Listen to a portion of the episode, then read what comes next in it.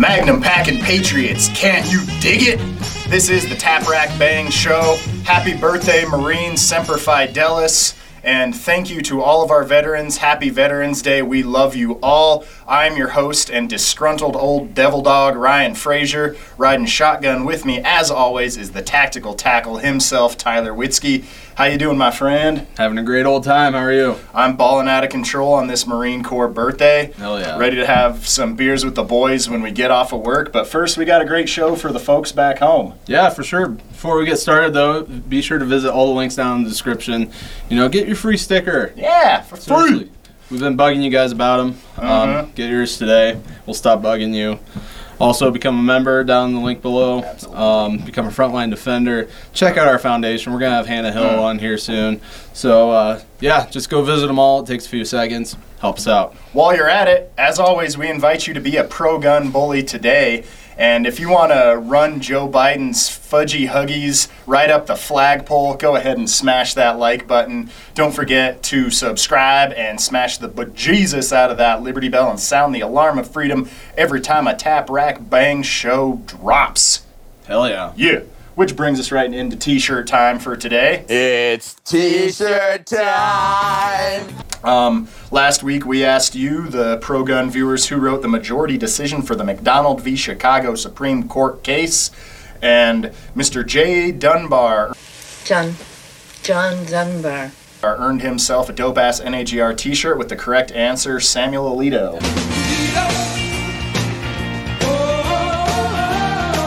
Hell yeah. He wrote that pro gun decision that um, further solidified some Second Amendment rights to all kinds of Americans. So Yeah. we definitely salute him for that. Um, speaking of which, Blah!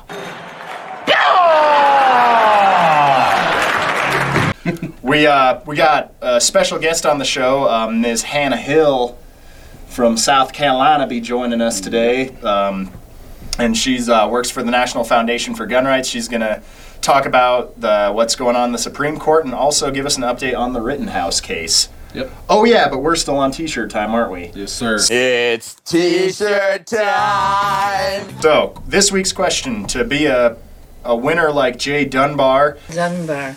If you answer first in the YouTube comments the answer to this question, you too can win yourself a t shirt. The question is What is the most prevalent variation of the AK 47 rifle? Avtomat Kalashnikova, model of 1947, more commonly known as the AK 47 or Kalashnikov. Ooh. Ooh. So, yeah, comment below if you think you know. No cheating, no Googling. Don't open up your World Book Encyclopedia and try and get any answers. You got to do it from your old noodle. So, comment below, win yourself a dope ass shirt. Thus concludes t shirt time. Can we talk about the NRA? Yeah, why not? the shit show that seems to be going on over there. They're they can't manage their money, and it turns out they just hate their members. Yeah.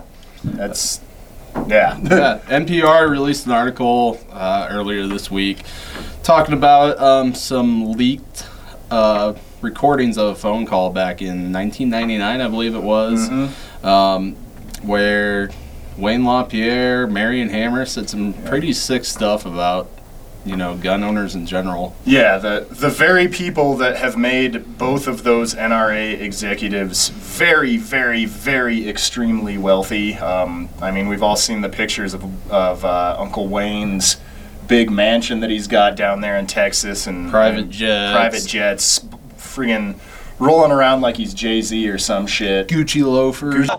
You got the beautiful girls there. It's wonderful. All right, get the f- off my boat. Gucci loafers off of the money of pro gun patriots who expect them to responsibly advocate for the Second Amendment. And um, yeah, in the leaked audio, which we'll go ahead and play right now, here's, here's Wayne LaPierre calling uh, his members nuts. is holding a member meeting without an exhibit hall. You know, yeah. The people you are most likely to get in that member meeting without an exhibit hall are the nuts. That's that made that point earlier. I agree. The fruitcakes are going to show up.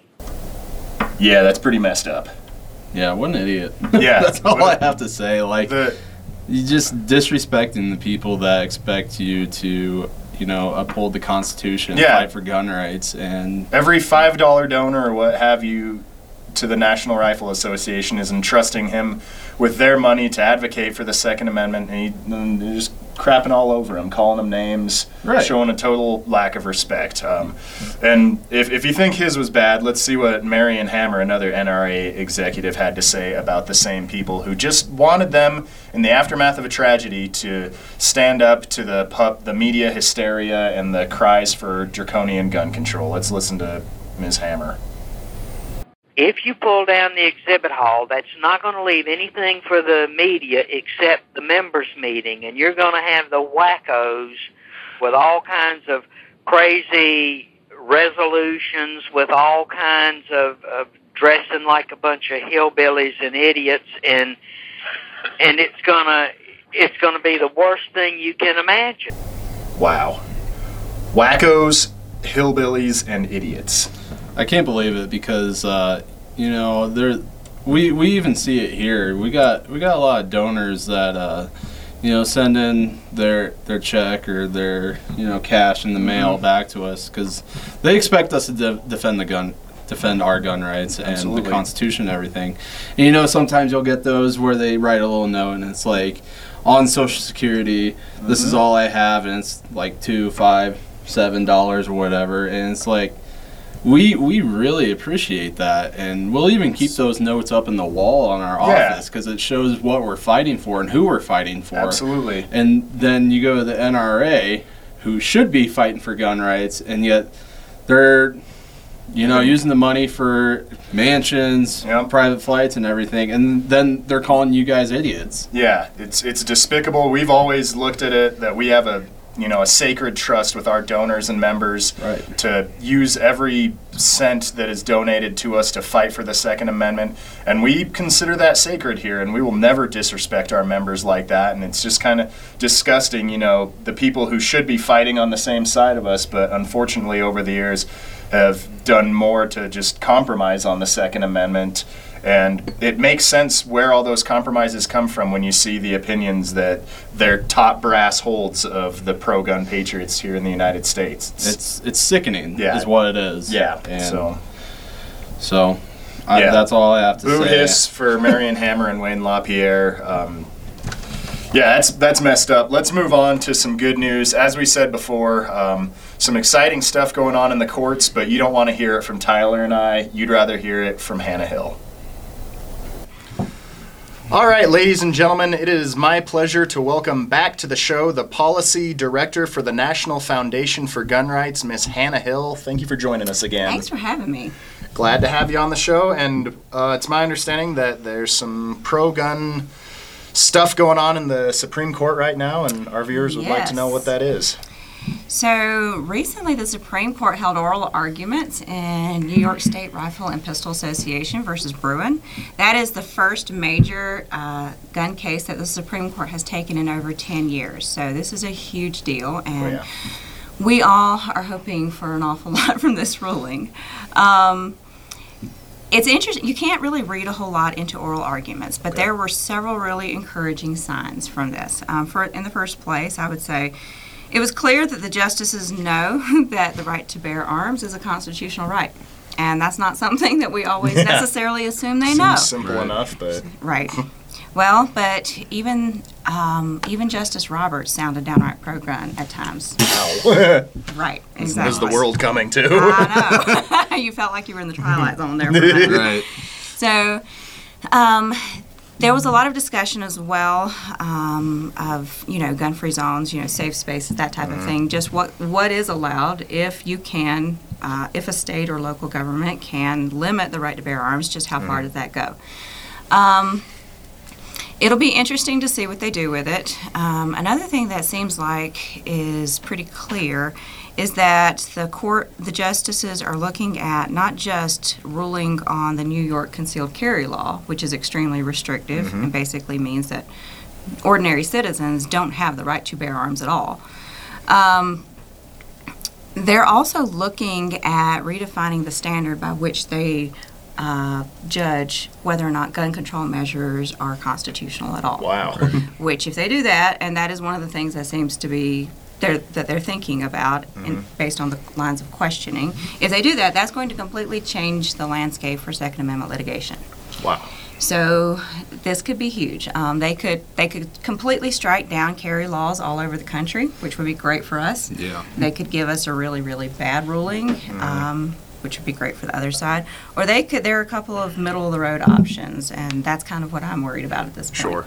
Something that gives us some stuff, but also gives the other side some stuff. You know, some gains for gun rights, but great big loopholes that you can drive a truck through Yeah. or they could even go really, really narrow with it and say, you know, we're going to rule only on the New York law, but we're not going to give you any gains on the underlying issues. Gotcha.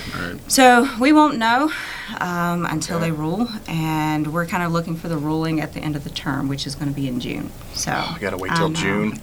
They tend to Oh, save the really, really big rulings to the end of the term. I mean, you think So- this reading into this, it should be about a five-minute discussion, strike down the all You would the think. restrictive carry would laws and move on. Right. What's next? But we gotta wait till June. This is this is whack, but okay. Yeah, well, so yeah. So shifting gears here, we have some news of the day uh, regarding the Rittenhouse case. Hannah, can you give us an update on that? Sure.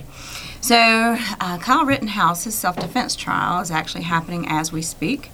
Um, this has been something we've been waiting on for over a year. Um, his case was one of the first ones we took at the foundation after I started. And we were able to raise over $50,000 for his legal defense and for the assistance of his family.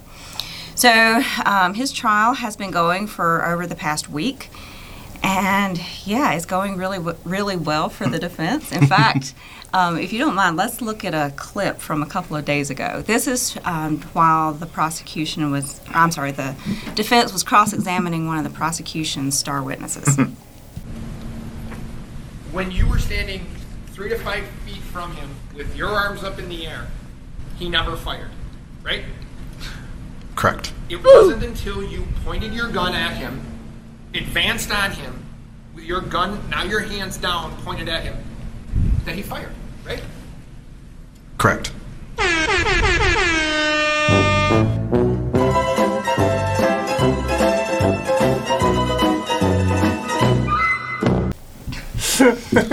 How about them apples? Wow. Yeah. Yeah, and that that was their star witness. That was their star witness. their their whole case hinging on this guy sticking to their story. And that was probably that was probably the moment that made the news. But the rest of the case has uh, the trial has pretty much gone in that way. Yeah, Right. um, like their it. their case has imploded.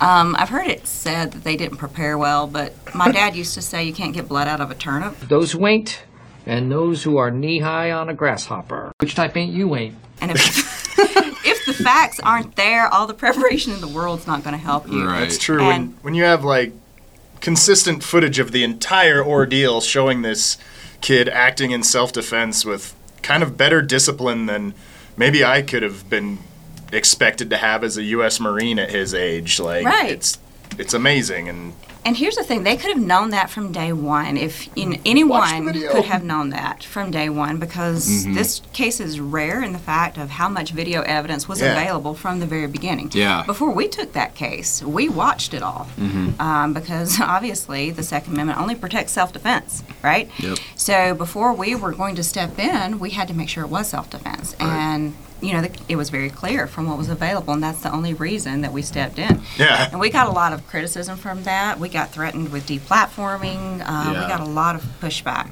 But the fact is, if you listen to where the evidence is taking you instead of the narrative that the woke media and the prosecutor and the mob, um, they're really mad because he dared to uh, push back instead of just letting them beat him up Right. Yeah.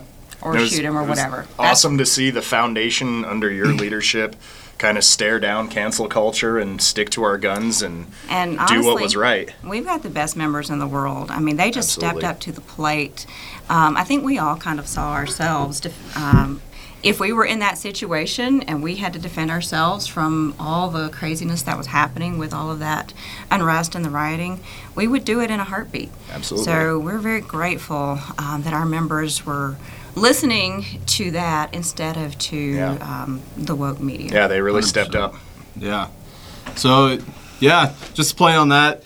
Go visit the link down in the description. We have a link to our foundation. Go help them out. Go help Hannah out. Please do. You know, everything, anything helps. And uh, you know, she goes to bat for gun owners in the courts. We got a great network of uh, legal attorneys and everything. So uh, go check them out. Yeah, and um, thanks, Hannah, for joining us on the show. We hope to have you back soon with some good news out of both of these cases. Here's hoping. Thanks so much. Absolutely. And that's a wrap for Tap Rack Bang this week. Once again, happy birthday, Marines. Happy Veterans Day, vets. Special thank you to Hannah Hill for joining the show. Tell them where to go, Tylers. Again, go visit the, the links in the description. Become a member today. Become a frontline defender. Mm. and That's vis- what you do. Yeah, and go visit our foundation. Help them out. Help Hannah out. She's been a huge, huge part. In, oh, yeah, uh, she's kicking all kinds of ass in the courts. Exactly, Mm. especially defending gun owners and everything. Yep. Um, also, don't forget to like, share, comment, and subscribe today. Hit that Liberty Bell. Woo! We'll see you all next time. See ya.